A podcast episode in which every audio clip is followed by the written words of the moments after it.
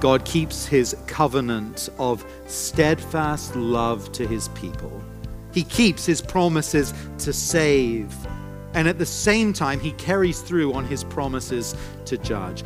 Both are vitally important, both are absolutely integral to who God is and what he's like.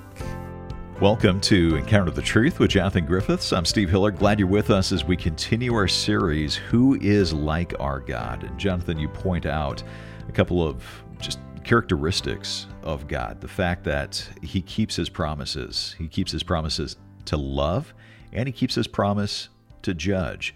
And for some of us, it may feel like those two things are in opposition to each other. Well, at the end of the day, we need to understand and we need to believe that God is faithful to his promises, true to his word, can be relied upon to do what he says he's going to do. And we encounter so often in our world those who do not carry through on what they commit to. And we often fail to do that ourselves, I'm sure. And God is uniquely faithful. But if we are going to trust him, if we're going to take him seriously, then we need to be utterly convinced that he will do what he has said he will do. And and in a sense it begins with taking seriously his warning about judgment. I mean if it's not true that God is going to judge the world then we don't need to we don't need to worry too much about listening to him, heeding his warning, seeking salvation. But if we believe that he's going to do that, then we need to look to him for the solution to our very significant problem. And as he promises to save those who come to him in Jesus, we need to then believe that he will be faithful to save those who trust in him. So it is a package and it's tied to this idea that God is true to his word, faithful to his promises. Well, let's look at that today as we begin a message entitled The Faithful God. Here is Jonathan. Well, the theme of the faithfulness of God runs right through the scriptures and is a wonderful, consistent, resounding theme of the Word of God. In his famous song before the assembly of Israel in Deuteronomy 32, Moses joyfully declares the faithfulness of God. He says this, the rock, and what a wonderful name for the Lord that is. The rock, his work is perfect, for all his ways are justice a God of faithfulness and without iniquity, just and upright is he. The psalmists rejoice again and again in the faithfulness of God. Psalm 89 and verse 8. O Lord God of hosts, who is mighty as you are, O Lord, with your faithfulness all around you. Psalm 36 and verse 5. Your steadfast love, O Lord, extends to the heavens your faithfulness to the clouds. It is a wonderful theme to be considering together. And I think there is something deeply attractive to each one of us about the faithfulness of God. Faithfulness, it is something we value, it is something we long for, but it is something we so often fail to see in our society around us and in our own hearts and our own lives. Part of the ugly reality of sin in the world is that as fallen people, we're just not consistent beings. We don't behave as we ought to behave. We don't even behave as we want to behave. We don't do what we say we will do. We often don't speak the truth in its fullness. Now, there's nothing particularly new about that. That's been the case in human society ever since the fall, ever since Eden. But it can feel as though and seem to us that standards of faithfulness have reached something of an all time low in our society today. Some here will remember a time in business where a person's word was their bond, where a handshake would seal a deal. But rarely would anyone rely simply on the word of another person or on a good old fashioned handshake for a contractual obligation anymore. Marriage vows were once taken literally, even if they were never perfectly kept in human society. But now the assumption very widely is that huge numbers of marriages will simply dissolve and the oaths will be forgotten. The vows are seen by many more as a statement of intent or an expression of emotion and feeling on the day of a wedding. And it's seen as simple good sense, isn't it, to write up a careful prenuptial agreement before the wedding to figure out how to divide assets when and if a divorce should come. I was struck to see this news article on CNBC the other day entitled Why Everyone Should Get a Prenup. Says this While marriage is about love and about trust, it is also the merger of assets. It is a contractual agreement, and at no other point in your life would you be asked to sign a contract on blind faith alone. And while a prenup might seem like an awkward subject to broach, it is a necessary one. It can make the divorce process run smoothly and minimize the heightened emotional reactions that are likely to accompany the dissolution of a marriage. So says the article. Now, built into that whole outlook is the assumption that the faithfulness of the person you are marrying cannot be relied upon. The vows simply cannot be trusted. And so a legal safety net, it's needed to protect your money. It is an extraordinary outlook. It's a heartbreaking outlook, but it is the world in which we live. And lest you and I be tempted to kind of wag our finger at the society out there, we need only to look within our own hearts and at our own lives to see how often we fail to keep our commitments to one another, how often we fail to be true to our own word, how often we will say one thing and do another. And the hard reality is that our communities are full of people who are terribly wounded by the unfaithfulness of others, terribly broken and saddened and let down. And many here in this room today will know the pain of that a broken marriage, a broken family, a broken friendship, a damaged professional relationship where trust has been destroyed. We see and experience unfaithfulness all around us every day, and we see it within our own hearts.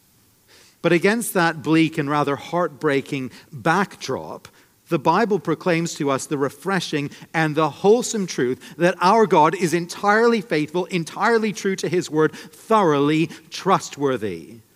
1 Samuel 15 and verse 29 the glory of Israel. What another wonderful name for the Lord. The glory of Israel will not lie or have regret, for he is not a man that he should have regret. Numbers 23 and verse 19. God is not man that he should lie, or a son of man that he should change his mind.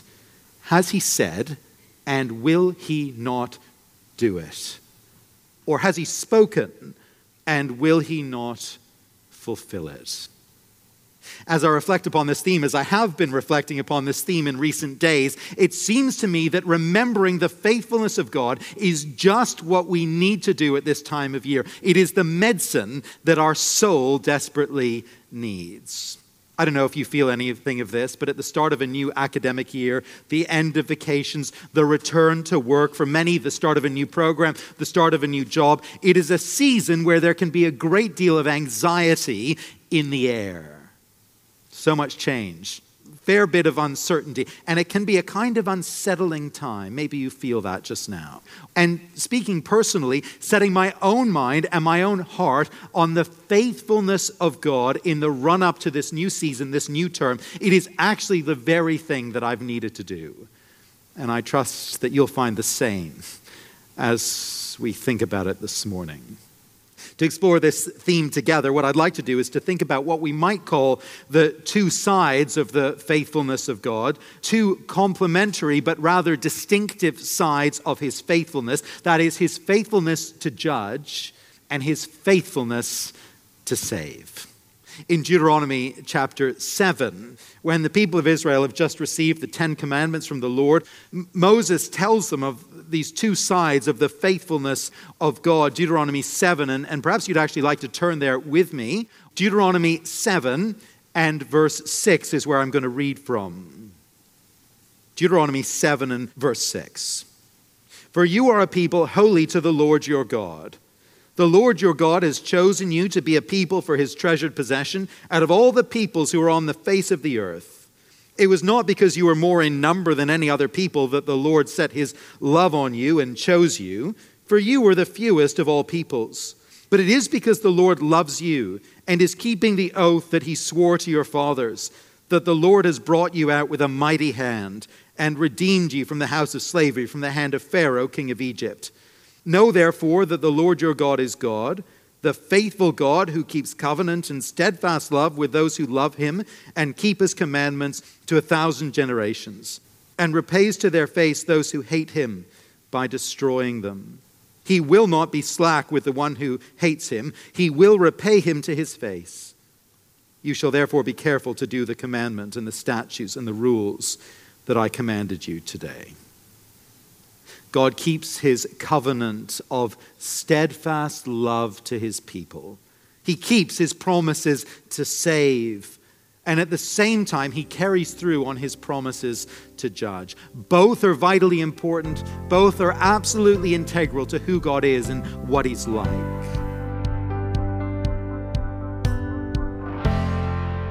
You're listening to Encounter the Truth with Jonathan Griffiths and a message called The Faithful God. It is part of our series, Who is Like Our God? And we're going to pause here for a moment, but we'll get back to the message, so I hope you'll stay with us.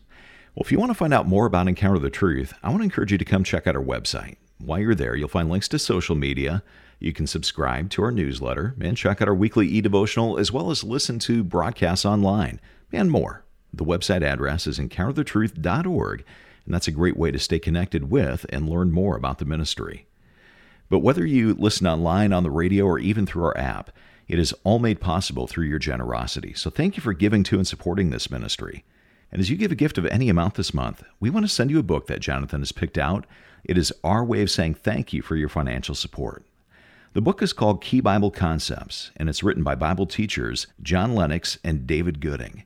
And in this book, we explore some of the central terms and themes of the Christian gospel, providing succinct explanations of some of the basic vocabulary of Christian thought so that we can better understand the Bible's meaning and significance today.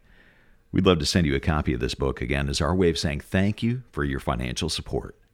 You can give online at encounterthetruth.org or call us at 1 833 99 Truth. That's 1 833 998 7884. Or again, the website is encounterthetruth.org. Back to the message. Here is Jonathan. Well, consider first with me God's faithfulness to judge. One of the most common warnings in our house, threats if you like, is that if the children keep on doing whatever it is they are doing but shouldn't be doing, squabbling in the back seat of the car or whatever it is, if they keep it up, they will miss out on some promised and much anticipated screen time. You know, if we're in a long journey in the car, once we hit three o'clock or whatever it is, they can watch 20 minutes of something on the tablet. That's the deal. Now, the reality is that at a certain point, holding back screen time is actually more of a punishment for the parents uh, than the children. Screen time for the kids, we all know, generally means peace and quiet for us. So we quickly relent on the threat at the slightest hint of remorse, even if we know it's skin deep even if the behavior hasn't really changed one little bit. That's what happens. But the problem is that the kids get a little bit of a sense of when we're not likely to carry through on our warnings. They develop a little bit of a radar for those empty threats.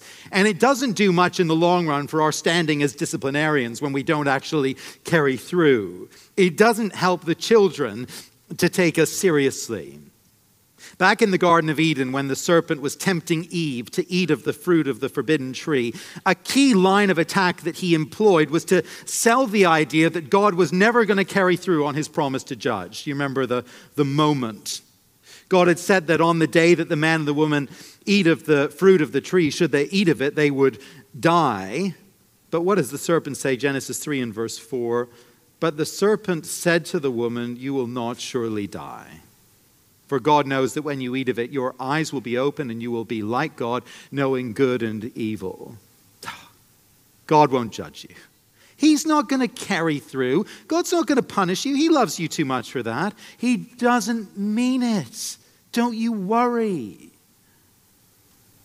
Now, the hard reality is that all the suffering in this world all that is wrong and not right, all the pain, all the conflict, all the sadness, all the death, it all stems ultimately from the failure of Adam and Eve to take seriously the fact that God means it when he says he will judge sin. Had Adam and Eve really believed and really been convinced of the fact that God would be faithful to his word in judgment, well, the world would be an entirely different place. We're accustomed, of course, to ignoring warnings of punishment in our society today. I've mentioned this before, but you know, you uh, look at a warning from the, I don't know, the CRA of stiff penalties for failing to declare something like you should, and, and many people think, ah, they'd never catch me, and if they did, they wouldn't do anything about it. We look at those warning signs by the side of the 401 telling us how big a fine and how many points we'd get for going a certain speed. And we think, oh, there's no $10,000, there's no way they'd actually write me a ticket that big. Ain't gonna happen. We were recently traveling by plane, and it's always kind of funny to look at how folk approach the whole issue of baggage and baggage limits. You know, bags need to be certain dimensions and within a certain weight, and, and there are big fees if you go over those rules. And of course, I'm there the night before we travel with my tape measure and trying to get the bags onto the bathroom scales to see if they're going to, you know, uh, work out okay and avoid the fines.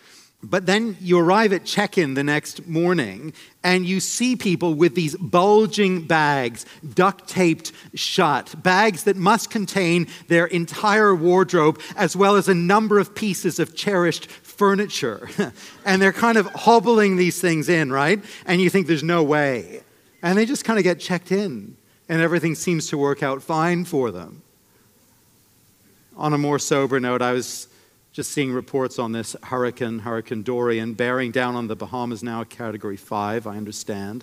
And I was hearing reports of the concern that many people on some low lying and some very vulnerable islands have chosen to ignore the evacuation orders. They haven't responded to the serious warnings, and you know, now it, it, it's too late, and this is a life threatening storm. In all kinds of contexts and situations, we can be pretty quick to dismiss words of warning. But when it comes to the warnings of God's word, we need to believe and we need to understand. We need to be convinced of the fact that God is faithful to his word to judge. And he has shown that particular faithfulness time and time again throughout the scriptures and throughout history. He showed that faithfulness actually to Adam and Eve, expelling them from the garden when they rebelled, placing the sentence of death upon them, which remains upon humanity even to this day. And as we continue through the Word of God, the scriptures are filled with sobering examples of God promising judgment for sin and then delivering on that promise when there's no sign of repentance. We could think of Noah and his generation, where God looked out on the ugliness of sin in human society and he promised a catastrophic judgment, and a judgment which duly came upon the earth. Or we think about God's promise to judge the nation of Egypt for their sin against the people of Israel, holding them in slavery. Again and again, Moses is sent to Pharaoh to call upon him to let my people go. And again and again, Pharaoh refuses and ignores the warnings that come with the call. And ultimately, what does God do? He sends those 10 dreadful plagues upon Egypt and then causes the Red Sea to sweep its soldiers away. A few moments ago, we read from Deuteronomy chapter 7 of God's promise to be faithful to his people in salvation, but also to punish his enemies and those who do not love him. And by the time we reach Deuteronomy chapter 9, two chapters on, what's happening? I wonder if you remember. By the time we reach Deuteronomy chapter 9, the people have set up a golden calf. They are worshiping an idol and failing to worship and honor and love the Lord their God. They're imagining that the Lord won't see it, and if he sees it, he won't do anything about it.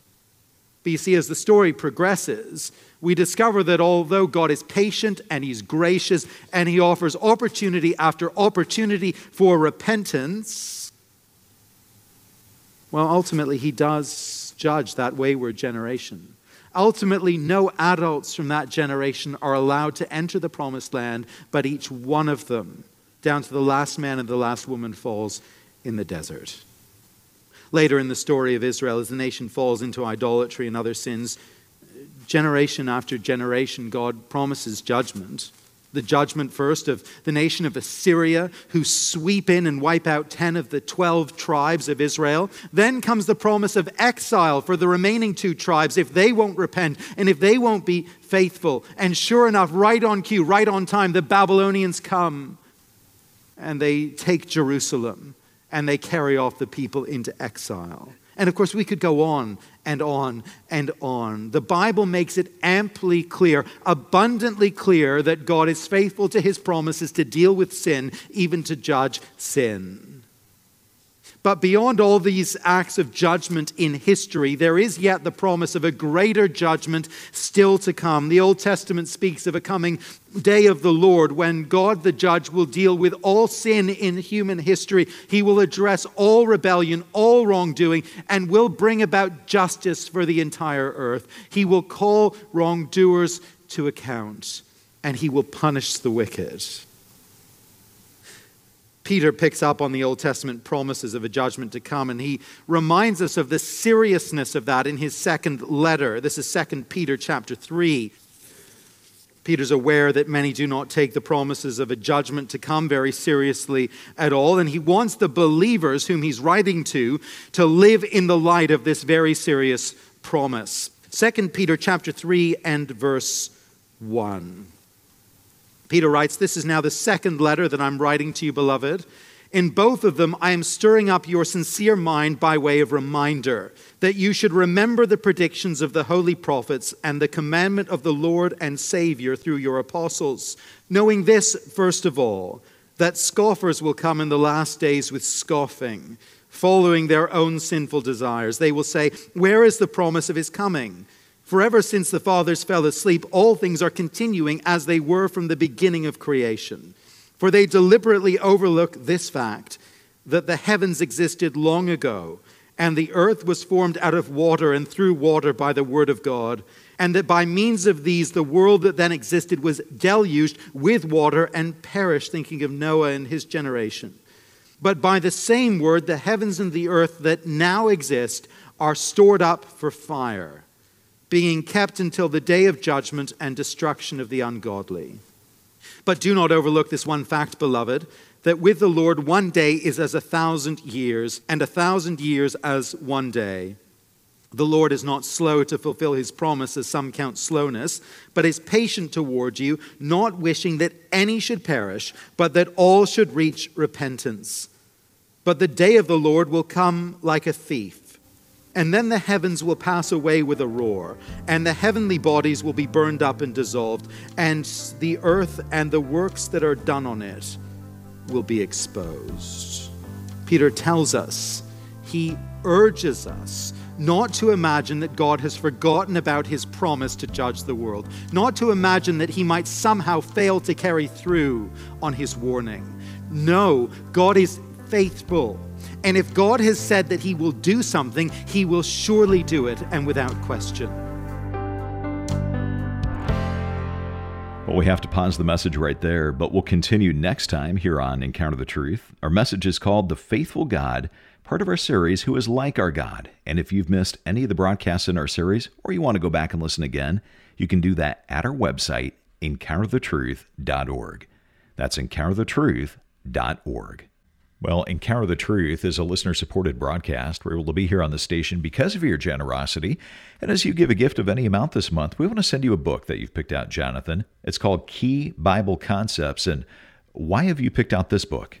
Well, this book is designed to help us grapple with some key vocabulary that we encounter when we study the Bible and we talk about the Christian faith. Words like sin, faith, holiness justification, words that we'll use on the program here, but words that we may use but not fully understand. And you may find yourself as you listen to Bible teaching thinking, I, I really don't have a good understanding of some of this, you know, Christian vocabulary, which seems to be pretty important. Well, this book is designed to give you a grounding in some key ideas, some key concepts, some key vocabulary that's foundational to the Christian faith. I think it's going to be a tremendous help for your own personal growth, your own personal study, and we'd love to get it into your hands.